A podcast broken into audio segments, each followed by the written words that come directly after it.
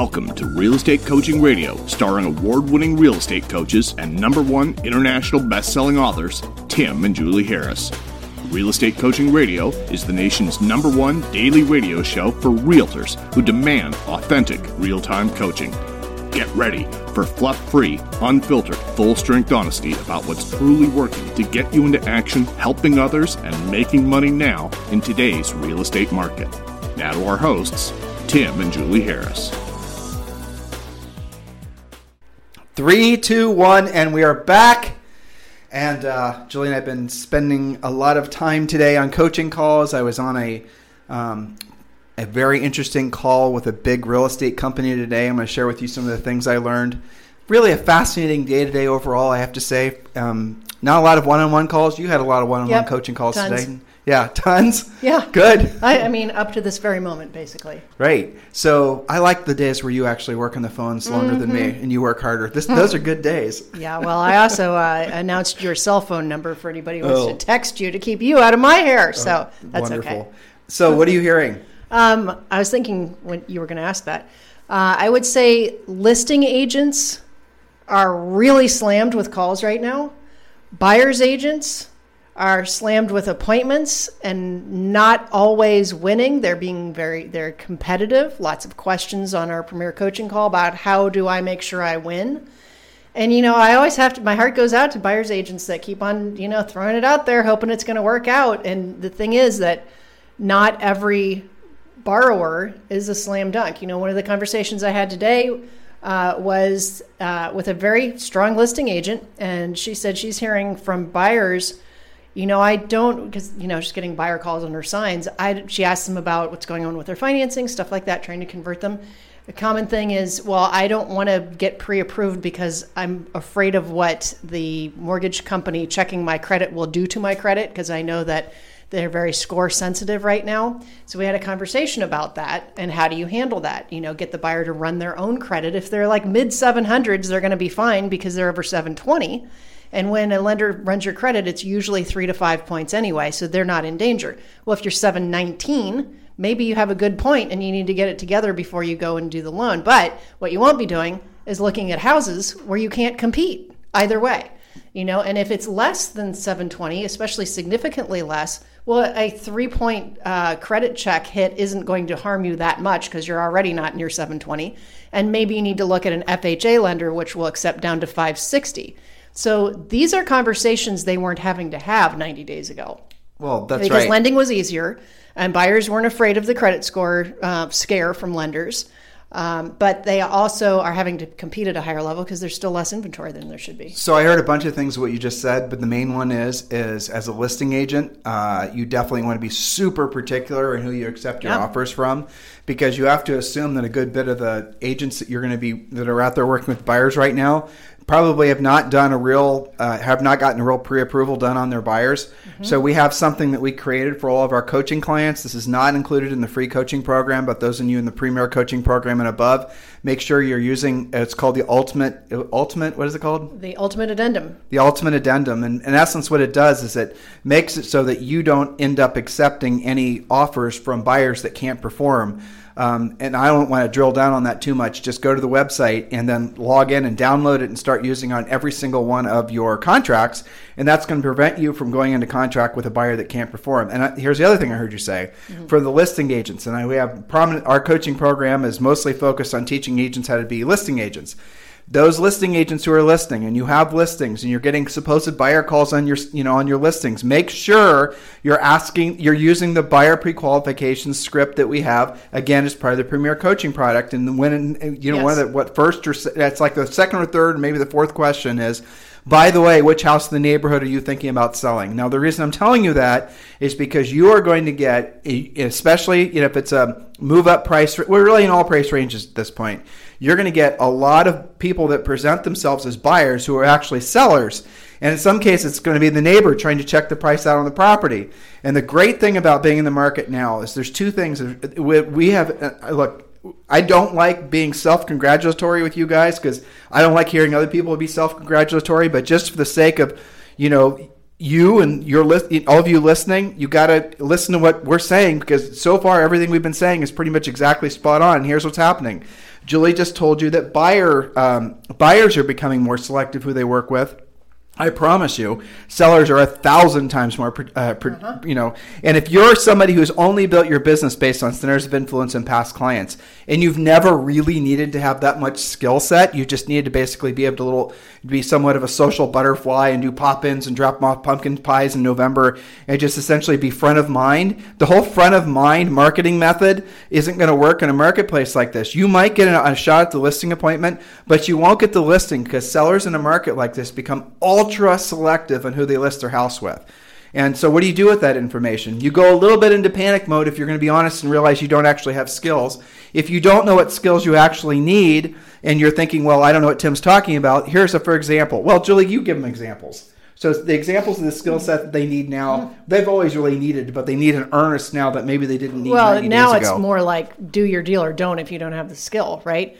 So pricing has become more sensitive, and I think that you know certainly in competitive listing situations, it's not all about who is most socially connected. It's more about how are you going to get the job done so that well, I can maximize my opportunity. Knowing now, how to pre-qualify the buyers, are, you know, scripting is really critical. Knowing how to essentially, you're going to walk into situations, guys. Well, Julie and I were looking for investment properties again. I'm starting to watch values in the markets that we know for sure the prices are going to drop. And I'll tell you where we were looking. We were looking in Miami. And I was seeing examples, and you know, realtor.com shows you what it last sold for.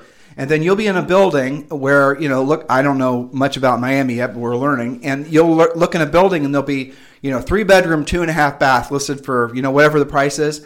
And then you'll see with the same view, even sometimes on the same floor, another unit that's listed for like $100,000 less. And then you look to see what they both last sold for, virtually the same price. Mm-hmm. So there's an example of one listing agent knows how to price a house correctly, you know, despite the seller's consternation, obviously, and, and was able to overcome the objection from that seller. Well, the neighbor's unit is listed for 100000 more. Why is it that you were telling me to list mine for yeah. 100000 less? Well, clearly the listing agent with a lower price listing knows how to price things to this market, and the other agent doesn't. So what's going to happen? knows how to explain why right. that's critical, right?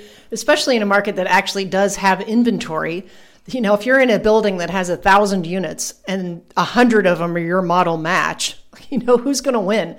The one with the best amenities and best staging you know, floor makes a little bit of a difference in your view, of course, but also competitive pricing. And so this is one of the things that sorts out aspirational priced sellers versus motivational priced sellers. The motivated seller basically, once educated on the right thing to do, will do it the aspirational, let's just see if we can ride this up. And if it sells for my price, then it sells for my price. You have to be able to get yourself out of that conversation professionally or get them to price it right and be serious. And how about this? What about, com- so again, I know many of you have never had these conversations before, but this is what's going to be coming your way. To Julie's point, you walk into a, you're having a phone, well, first of all, never talk to the seller about what, uh, about what you think their house is worth until you're at their house. And even then, don't give them an exact price until they're actually signing the listing contract. Give them a price range. Because in a market like this, what the sellers are going to do is they're going to shop your price, and whoever gives them the highest price will get the listing.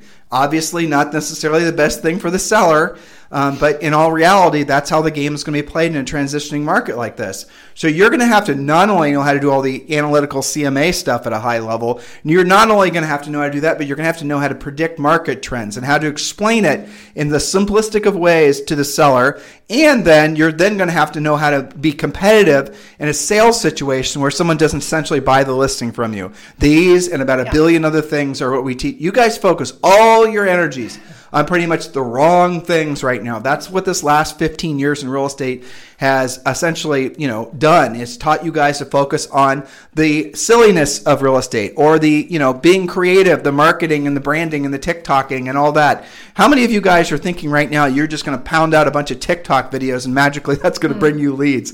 It's insane. What sellers need right now and what buyers need right now, what you need right now is a someone that you trust that will give you the truthful information even when you don't want to hear it. Isn't that the reason that you listen to Julie and I's podcast every single day?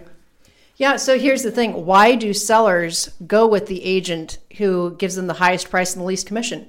It's because without an education from, say, your pre listing package, which explains why you have value and why that's a bad idea to simply go with the highest price. If you haven't done that, the only way they have to level the playing field is price and commission. That's why they do it. It's not their fault. It's agents' fault for not, you know, preconditioning them what actually is important in the marketplace. That's what we teach in coaching. Pre-listing package, not just have one, but how to present it, how to be competitive. You know, some of you guys I really feel for because you, you're living on center of influence deals and you think you've got it in the bag until the market changes on you and sellers start scrutinizing more and then you know you might find out the hard way. So i don't want that for them but they have to take action. And so of course we're going to teach you how to generate leads but we're not just going to tell you to go and buy leads. We're never going to tell you to buy buyer leads. That's the height of stupidity we're going to tell you guys to how, to how to generate listing leads mostly for free not a bunch of clever ads or direct mail or social networking campaigns but how to actually do the real work in real estate and go after the mo- most motivated leads out there which are seller leads and what we're going to experience and listen to what i'm saying podcast listeners, is we're going to experience what is going to feel like a wonderful return, and Julie and I are going to talk about the headlines yep. of a very powerful seller's market. And then towards the end of the year, all the listings that were for sale, that were overpriced, or the listing agents didn't know how to get the price down, or maybe the sellers were only moderately motivated, but towards the end of the year, they're very motivated. All those are going to be expireds and they're going to happen at the most perfect time of the year for those of you guys wanting to build momentum, frankly. At the end of the year, during the holidays, when most other agents aren't working, you're going to be able to then go after the expireds. But you need to know what to say. You need to have a listing, uh, pre-listing pack. You need to have all the things that we teach you so you can finally stop faking it, if we're really using real words here, and you can actually drill down and be a true real estate professional. So that when you walk into any situation with any seller, you know exactly what to say and how to say it, opposed to basically walking in there in pins and needles hoping they don't ask you a hard question. Mm, yes, that's right. One of the other things that I've seen um, progressing, Tim, is the need for strategy. This is something that they didn't have to deal with on this on this high of a level. So one of the um, common things that I'm seeing is sellers want to take advantage of pricing still being good, but they're not sure where they're going to move to. So guess where they're going? short term vacation rental property leases, 90 days to six month leases as their interim solution, which also helps those, you know, VRBO owners out, build you a new relationship. So, how many agents are not pursuing listings because they get that objection? I'd sell it, but I don't know where I'm going to go. Well, you better have the skill to find some place for them to go, or they're not going to sell either.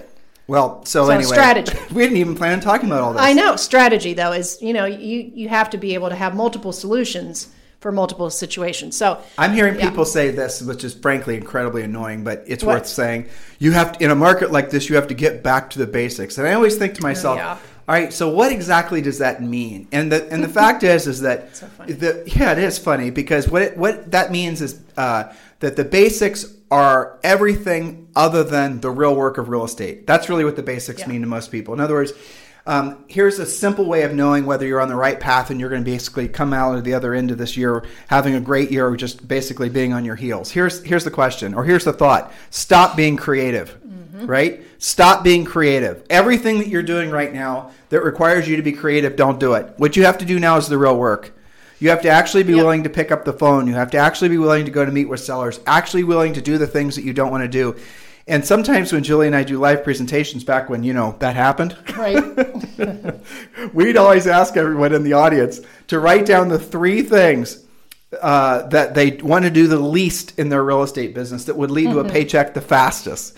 So we always ask that question. Yeah. And, and that it's putting those two thoughts together. What you see people doing is sometimes they start writing a thing down and then they stop. And you see a lot of people scratching things off because they don't want to admit that they know what they're avoiding is the very thing that's going to put money in their pocket the fastest. Yeah, it's not that they don't know what to do; they just don't want to do it. That's right. that's, that's a difference, right? And that's kind of where our saying of doing. So if you, you want to call it basics, that's fine. But you know that's the same stuff that that works. You just have to have basics with skill behind it. So right. Um, all right, so I would say this Headlines. is a mixed headline. Another 2.1 million file jobless claims, but total unemployed shrinks. So this is interesting. First time jobs claims totaled 2.1 million last week, slightly ahead of the 2.05 million that was the estimate. Continuing claims plunged plunged by nearly 4 million to just over 21 million, probably a clearer representation of the jobless level. So here's the the good part of this is continuing claims. Let's see, where is it? First time claims uh, total since all right. So economists surveyed by Dow Jones had been looking for 2.05 million. Total represented a decrease of 323,000 from the previous week's upwardly revised 2.4 million. So they're thinking that the decline in continuing claims suggests that the reopening of states is pushing businesses to rehire some of the people they let go when the virus hit. So it's not that unemployment doesn't still completely suck. Of course, those numbers are terrible, but maybe it's not still going up. Maybe it's leveling off. So I would say that's, you know, fairly positive news, but still crappy numbers. Let's see, what's next? Uh, headlines, headlines, see. headlines. We All right. well, there's some interesting stuff going Yeah. on. Um, you know, everybody's trying to get things back to business, and here's a good one. It says. Uh, to lure back tourists, Cyprus says it will cover costs if they contract coronavirus. Well, that's interesting. If a visitor to Cyprus, I think Cyprus is off the coast of Italy. I think that that's right. I hadn't looked it up yet. Uh, if they test positive for coronavirus this summer, the government will cover many of their expenses, including food, drink, and lodging, according to a new plan that maps out how the island nation can revive its crucial tourism industry. The Cyprus government is committed to taking care of all travelers who test positive during their stay, as well as their families and close, close contacts. The plan states the government will cover the cost of lodging, food, drink, and medica- medication in all cases mentioned above. The traveler will only need to bear the cost of their airport transfer and repatriation flight. Well, that's called objection handling. Okay, right. I mean, what else are you going to do? So I thought that was kind of a crafty, interesting way to get some uh, tourism business back. Now I'm going to share with you guys a headline, and this is from Zero Hedge. And this article is um, very doom and gloom as far as the headline goes. But I want to translate it for you because again, this is an example. If you don't know how to read the information and the uh, and frankly the intention of the person Yes. writing the article, you're easily going to basically be a little confused. So pending home sales plummet 35% year over year, biggest drop as buyers forfeit deposits. Right, and it went. It shows this big scary graph and all that, but the graph ends right before base essentially where you would expect it to end at the scariest point. But then doesn't it make sense that there would be a 35% drop off in home sales? How could there not be? People literally couldn't leave their homes. Right. So is that really a headline? And really what's fascinating and we're and we've been sharing this with you guys all week. Again, this we knew this was going to happen. It was obvious. All the you know delayed purchases from the spring are being pushed forward. Um, but I'll give you. I'm going to take a little you know side trip here with you guys. Another thing that's happening, I had this conversation on another Zoom meeting I did today, is there definitely is a frugality fatigue mm-hmm. that's taken Yes. hold. And there's different ways of thinking of it, but Julie, explain to them what frugality fatigue is. Well, frugality fatigue, we saw that in the recession as well as this time around where, you know, at a certain point, people have just kind of had it. They have had it with staying at home. They've had it with not being able to go to restaurants or movies or getting your hair cut, all these things. You get exhausted with your own frugality and you want to just get back to it and do some stuff. And you know, the online retailers have really absolutely benefited from that because that's the only outlet people have had. But yeah, you know, frugality fatigue is just, you know, you, you can only, it's unsustainable, I guess is the way to, to put it. and so there was a, the last occurrence. So frugality fatigue, I remember after September 11th, yeah, remember that too. back where pe- people basically it, so frugality fatigue that happened after the recession was just because people got so sick of essentially not being able to spend money and enjoy life where the one after september 11th that sort of wave of frugality fatigue that came from uh, people realizing that life is short and i better go out and do the things i've been procrastinating Yeah. or the things i always said i was going to do and, I, and that's how i started this zoom meeting today or what are the things that you are been that, that maybe this uh, coronavirus is causing you to reprioritize or to move up and schedule? Like what are the things you've really wanted to do with your life at this point that you haven't done yet that you keep on you know basically putting off for tomorrow? And the group had a lot of great answers and some of them were very practical depending on their age. And you know one guy wanted to pay off four of his rental properties uh, but somebody else wanted to buy a big you know swath of land that has a beautiful view of a mountain. And somebody else wanted to build their dream house on lake austin and with a you know really deep boat dock. Just all these really and so the next thought beyond that is okay. How long have you been thinking about that in many cases it's been decades and then how if you were to accomplish this, what were the three things you'd have to do right away? And we drilled down on what those three things were. And with a little bit of work, they quickly figured out that these are things they could all have accomplished in three years or less Yep. if they just decided to prioritize. Because what I sense is happening is a lot of people are saying, you know what? Who knows? This thing came out of nowhere. I now realize I don't have forever to basically do what I want to do with my life. What are the things I have to stop doing? And that was the next question I asked for them. So, in order for you to basically accomplish that goal, what are the three things that you have to stop doing now that if you keep doing will inevitably prevent you from the accomplishment of that goal? And some of the answers were fantastic. Uh, and always, you know, we're real estate coaches, so the and they're real estate agents, so their answer went answers went back to, well, I need to start having more conversations with people. I need to stop wasting time sitting in front of my computer, you know, thinking about what to do and trying to be creative. That's my, you know, obvious translation of what they said, but that was the essence of it. So they already again knew what they had to do. It was the very things that they had been avoiding doing. By the way, if you guys want to know more about our coaching program, just text the word education to 31996 text the word education to 31996. Go ahead and do that now while you're thinking about it. Text the word education to 31996, and one of our new member coaches will call you right back. So, with regards to this article, pending home sales plummet 35% year over year, biggest drop ever as buyers forfeit deposits. Okay, now what's on the other side of that? What you're going to see and what we're already seeing from our coaching clients um, and from other um, sources. Like I was on a great call today with some of the leadership at EXP Realty, and let me give you guys another little flight of fancy, flight of fancy here. So uh, year over year, there was an, there was a, a very interesting article that came out from Remax. I didn't tell you about this, by the way. So Remax. In a year span, I think it was from April of 2019 to April of 2020 and this is from their own public filings. Supposedly, I, I didn't read through it, so I'm only passing along what I was told. Well, added a total of four agents. So the entire company only grew by four agents, and in the same time, plane, time frame, EXP grew by over 10,000. So if you start, amazing. it is amazing. Well, and EXP is really growing now too. Mm-hmm. So I was able to hear their growth statistics, and I, I have to say it doesn't surprise me. It pleases me that so many agents are finally realizing that ultimately they're responsible for their own, you know, financial outcomes, their their own. Uh, you know, whether they are or aren't going to ever be financially free, it's not going to be predicated on how many houses they sell and the awards they get. Agents are finally waking up to the fact that what you and I have been saying for years, Julie, that you don't get rich selling real estate. You get rich with, with the money, the profit you have from selling real estate. So in order for you to actually accomplish financial freedom, you actually have to have profit. Mm-hmm. Well, so the world is sort of coming around to that. And again, that's another thing that's happening is this pandemic. People are saying, I don't think consciously yet, but you can see it through their behaviors.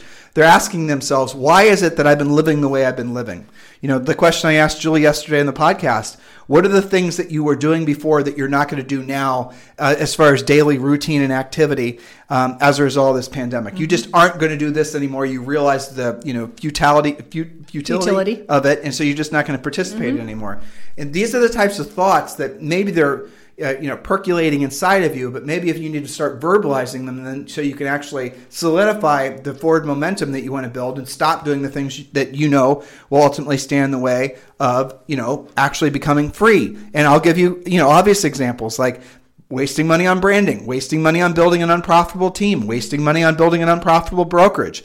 If your goal is truly to have financial freedom where your money works for you and you no longer work for your money, and it's not just an expression of your ego. Like when I have conversations with you guys with brokerages asking, you know, you guys want to move over to EXP. I have these conversations with brokerages on a regular basis. And I ask you sometimes, and a lot of you don't remember, why it is you started your brokerage in the first place. And it is never for a reason, financial reasons. It's always the same reason people start teams because you think that's what you're supposed to do. Okay, I've already you know accomplished this in real estate, this in real estate, this in real estate, like some sort of video game. And the next thing for me to do is start essentially building teams and building a brokerage. If you actually, and that's how many of you act, you don't think like that, but that's what you actually do and then you do these things without doing a real drill down analysis on why am I doing it? Um, you're doing it because you're of your ego. You're not doing it for financial reasons. You're not doing it thinking through your business brain. You're doing it because people are pressuring you to do it, or because you think you're supposed to do it in order to progress in your career. All these emotional, non logical, non business decision making filters. When you remove those, and I ask, Well, if you had to do all over again, you've been in the brokerage business for 15 years now. If you had an opportunity like essentially you do now with EXP uh, and doing your own brokerage, what would you do? And they all never, never do they say they would have done their own brokerage. Nope. Because being a broker has traditionally just made you broke, but in a changing market like this, it's just going to make you flat broke. There's some realities for you. If you guys want to have a conversation with uh, me about moving your brokerage over to EXP, just take the fast track and just do this now. Just text me at 512 758 0206 and just text me EXP and you and I will have a conversation. I'll text you back usually within an hour or less, and then we can have a conversation. For those of you who are just EXP curious, you just want to watch a nine minute video, get some information, I have that available for you as well. Just text the word EXP to 31996. Just text the word EXP to 31996. So, with regards to this zero hedge article, here's the punchline. Of course, home sales were crap, but now on the flip side to it is now they're going to come back. So you're going to see the biggest drop off in the economy in the history of you know the United States, and then you're going to see the biggest recovery or something that's going to look like a, an amazing recovery. But of course, it's going to look like that, guys, because it's coming off basically the floor. So there it is. There's the bad news, 35% drop. But then the good news, which is going to be they'll be reporting on it probably in a month, you're going to see this huge increase. But remember, all these drops and increases still don't put us back to where we were. We have a long way to go before we actually are where we were just, you know, 90 days ago as far as the economy. Julie? That's right. So the numbers that they're reporting that 35% drop off are because of mid March and April sales that didn't happen, right? When everybody was in more extreme lockdown.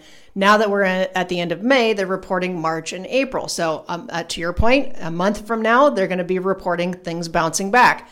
But remember, bouncing back from zero, it doesn't take much to have some good reporting on that. Your job is to participate at the highest level in that bounce back.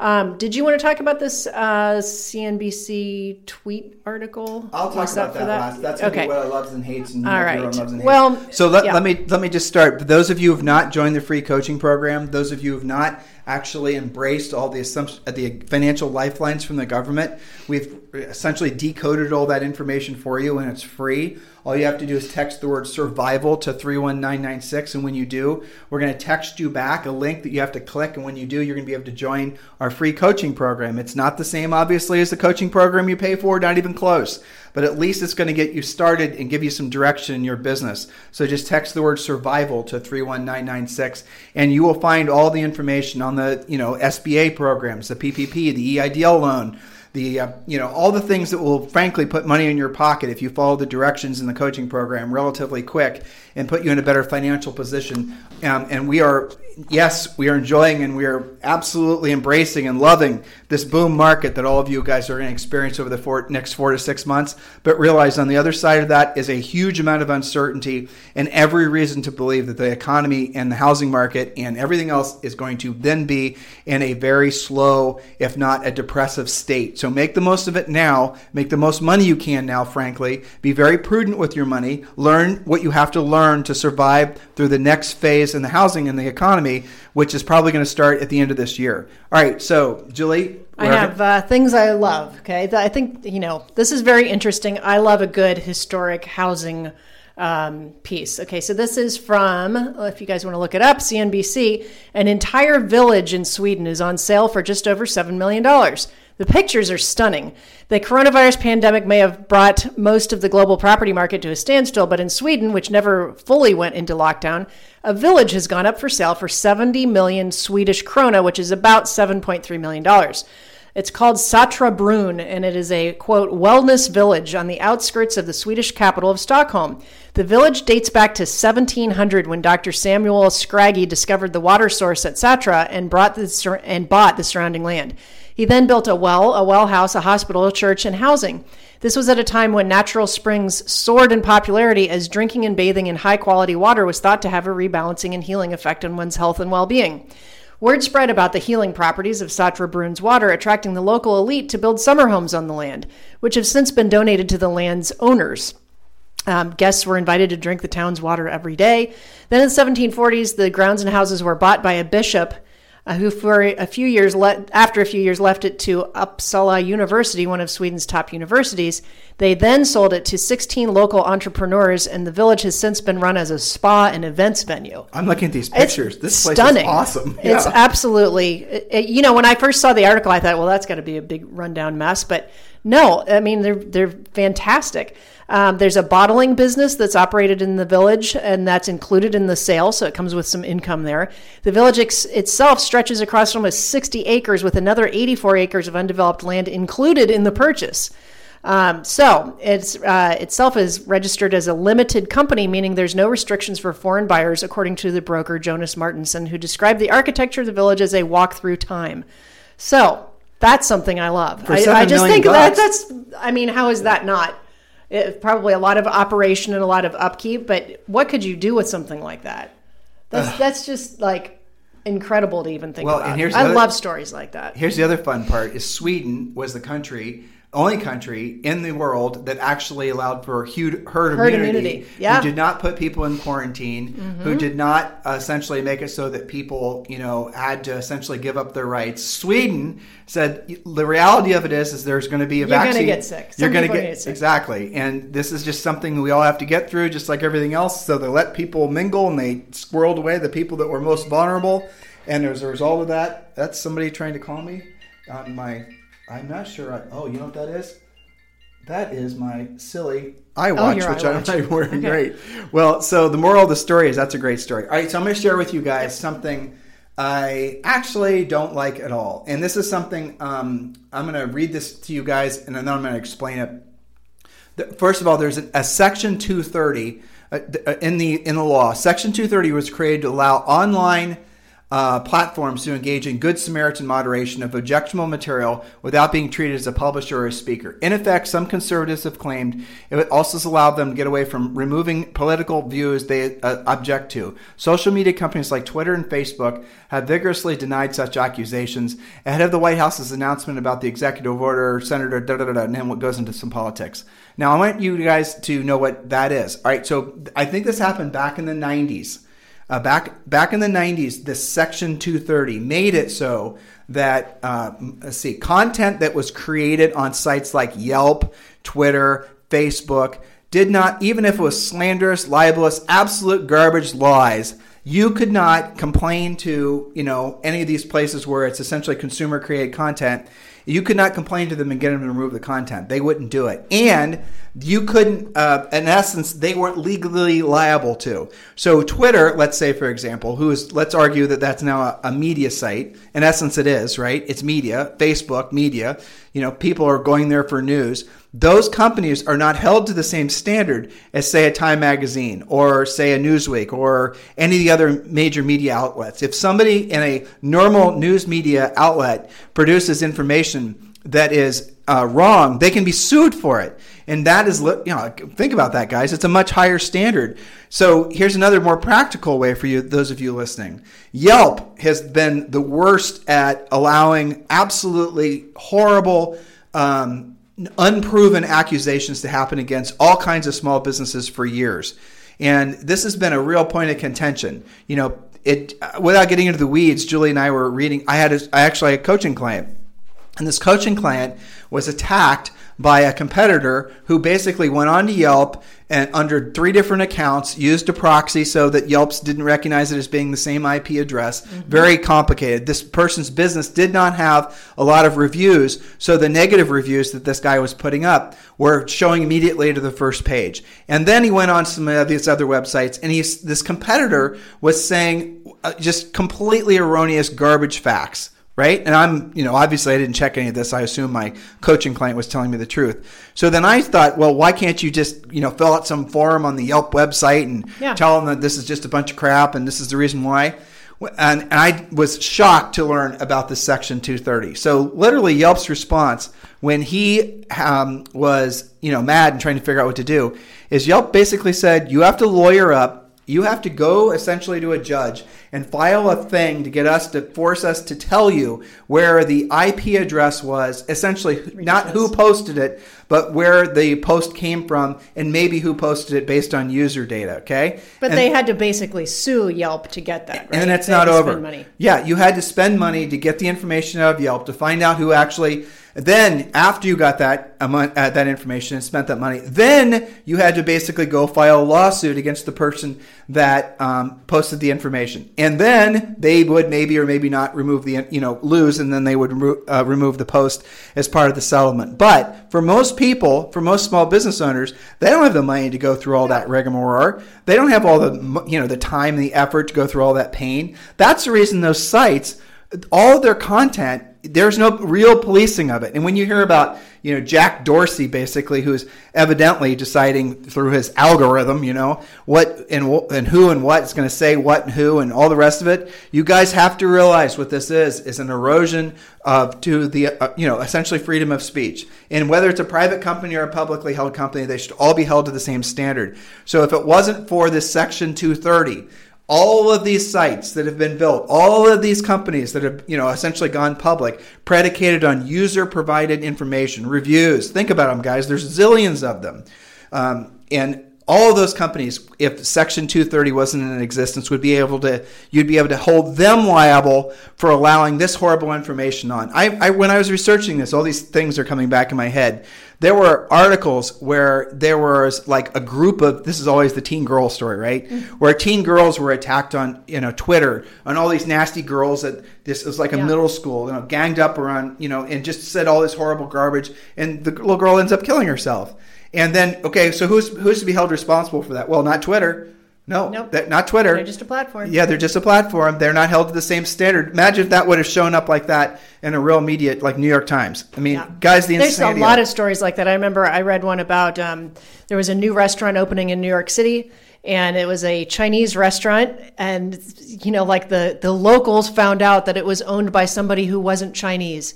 In less than two weeks, they ruined her grand opening and basically killed the restaurant because they went to Yelp and said, "Well, she's not even Chinese. Where does she get off serving Chinese food?" It was like the dumbest thing ever, but it ruined her business. That's right. So anyway, moral of the story is when you hear the headlines about the president complaining about uh, Twitter, look how that's being essentially spun to make it sound Yep. like he's the one that's trying to erode freedom of speech. The reality of it is, is the the media opposite. outlets of Twitter, Facebook, and I can't even imagine. Look, any kind of site where you go and you put up your opinion. Where you're then not forced to remove something, even if it's you know liable Well, especially if you don't use your own name. Right, exactly. I mean, that's just asking for that kind of stuff. it is, which you can totally get away with on all these websites, right? That shouldn't be, guys. That's that's horrible, and that stuff lingers on the internet forever. Um, and so this, you know, coaching client in particular, um, you know, I actually now even remember who who it is. Yeah. The coaching client's name is Stacy. That's all I'll say. Uh, this coaching client in particular, they then had to essentially suffer. I told him what to do after we figured it out. Uh, but for years, he had to suffer essentially having to overcome what was actually going on uh, with this competitor who just kept on going after him and after him. Now, here's a little special thought for all of you. If you are a virtual business, if you do not have a physical location, um, you actually can have your Yelp uh, account removed. So, in case you didn't know it, if you are a bricks and mortar local business, Yelp has a profile up there for you now, whether you asked for it or not. And I'll tell you what really got me going down this rabbit hole when I was trying to help Stacy, which was really fascinating, was that all the iBuyer companies were getting horrible reviews on Yelp. And what happened was, is the iBuyer companies essentially through some inside baseball. And I read this article originally on Inman. This was like mm-hmm. four or five years ago. They figured out that guess what? They're not a they're a virtual company. They have no physical location. They don't meet the criteria to have a Yelp profile. And then Yelp, like without any fanfare, removed all the accounts for all these iBuyer companies, thus removing all the negative uh, garbage that the consumers were experiencing that they were bitching about on Yelp. Right. So if you're working for EXP Realty right now, I would strongly suggest that you tell Yelp to remove your uh, your listing if there is one for you on Yelp. Do not participate in these companies because it's once the bell is rung and somebody has posted some garbage piece of information about you, it is is expensive and as much of a pain in the ass as I've described to basically make it go away. So the best move, especially if you're working for a virtual company like eXp Realty, is to remove your profile altogether. It's a violation of their own terms of service and do that immediately. Any thoughts on that? Yeah, I mean, that's a great way to take care of the problem. Good objection handling because they're not probably going to change their ways. I wouldn't imagine. No, and, and you and, know, and how is it put upon the basically the person that's being victimized? It doesn't work like that in in the rest of the world. So it's ridiculous. It's just you know and it's not just. Yelp. There's there's more of them than I think. Better Business Bureau has some of those problems Well, too. Better Business Bureau actually had a lot of problems. It was actually proven that the Better Business Bureau Mm-hmm. Yeah. would, uh, in essence, if you had either a real or a fake negative review, Mm-hmm. would hoist it up to number one. Unless you paid. And then market uh, Yeah. call you and say, "Hey, guess what? You want to make this review go away?" I'm obviously this is a what was it? This was way back in the '90s. There was a whole. Um, remember when people actually trusted the news? It was like ABC News, one of those investigative Mm-hmm. I report shows, Yeah. whatever it was. Anyway, that's what they that's what the conclusion was, and and then they you know Better Business Bureau changed its ways, but those bureaus and all that they got to make a profit too. And what Yelp's game is obviously they want to sell you ads. Now they say and that there's no correlation between how much you spend with them as a company and what ad what uh, reviews they allow to appear, whether they're good ones or the bad ones. They say that I don't know if it's true or not. I've never really investigated. it. What I do know is you shouldn't even play in that sandbox anyway. Don't even have a Yelp profile. Don't, if you cannot, if you're a virtual company, if you're a virtual agent at a virtual company, opt out of all that garbage. Don't even, don't even participate in it because it really is a potential grenade with the pin pulled, and that goes for all those review site companies, including Zillow reviews. If you guys want to have re- real reviews, here's how you do it. You have your own website. You ask your uh, centers of influence past clients for real reviews. You show up to closings. You show up at their door. You pull out your iPhone. You have them give you a 15 to 30 minute video review. You put those on iTunes, or I'm sorry, you put those, well, maybe iTunes. You put those on um, YouTube. You put those on your own website, and you start building your own profile of reviews. You don't wait around Well, for which someone you'll to do have it for control you. over, right? I Right. mean, then then it's back. The control is back in, into your hands because people will look. You know, they you need to have something online. The the what I've found is people that make their decisions off of Yelp, for example. A lot of people go there looking for bad reviews. So if instead they land on what you've controlled, and you know most of you guys have killer reviews. I've seen the video testimonials. You don't want that to be buried under somebody's crackpot opinion of you because you know they lost a real estate deal and you were the listing agent. I've seen that with coaching clients. Of course. People post. It's not even their clients; it's somebody Well, else's here, that I lost out. Listen to this headline, okay? This is, a, for example, what got us Julie. This is really making Julie and I's point very salient. So the headline from an Inman newsletter I just got today is "Talk to my lawyer: Lawsuits between buyers and sellers soar amid virus." So do you you Yeah. guys don't think? That those pissed off buyers and sellers aren't going to be going online Oh, yeah. and, and writing, as Julie said, crackpot reviews. And they always write it when agents. they're pissed. Of course, You know, it's always the most salacious thing because they're all fired up. Exactly. And and they're just, you know, they're spiteful. And even if they're wrong, that's the thing. They can lie, they can create up facts, they can just, you know, whatever. And unless you go through that horrible process that I just described to you, you're not going to get it removed. So, conclusion. Do something about it. Don't participate at all. Yeah. So I was really glad to see Jack Dorsey and all these other media sites, because that is what they are. Um, you know, they call themselves social networking sites, but they're definitely media sites. They sell access to information. They sell ads based on the backs of, you know, consumer provided content. That is a media site. They're selling ads for people to read their site. That is a media site. They are absolutely need to be held to the same standard as traditional media does. And that means that you will magically start to see all the salacious, political, nasty garbage go away. How about all the, you know, if, if there was or wasn't uh, Russian interfering after the 2016 election where they're on these little private social networking groups creating all these fake profiles and, and then there was word that got out after 2016 that Facebook knew about it but they didn't do anything about it. Well, you don't think that they would approach that whole thing differently if this Section 304 wasn't done away with, where they could be le- held legally responsible for the content on their website? So Yep. that is their. I I hate the fact that that Yeah. exists, and that was based. I I, I, I all this comes back right. Mm-hmm. That was a result of a bunch of lobbying that started in California by tech companies back like in the 90s, early thousands. Um, that were to a specific group of California-based senators, if I remember correctly, and they're the ones that pushed that through way back when. And of course, nobody knew back then what you know No, what this what would grow into. would. So yeah, there you go. So that's what I love, and uh, I, that's what I hate, and that's what I love because you, as an individual practitioner, especially if you're with EXP, can do something about it. And in the meantime, I love the fact that it does seem that that is going to be a little loophole in the insane world of social networking that's going to be closed. Anything else you'd like to say? Well, for all of my uh, nerd bag colleagues that have been watching the launch of SpaceX's um, Falcon 9, the, the the mission was scrubbed yesterday. They they came within 10 minutes of being the perfect launch weather. And of course, you know, they decided not to take the risk. So, that, so for those of you who are watching it, it's taking off from Cape Canaveral. The next opportunities to try will be Saturday at 3:22 p.m. Eastern and then Sunday at 3 p.m. Eastern if that one doesn't work out. So watch it. You can go. Uh, NASA is always on YouTube live. And I, you know, I was just really feeling for the, you know, of course they're astronauts, so they're probably badasses and have together mentally, one would hope.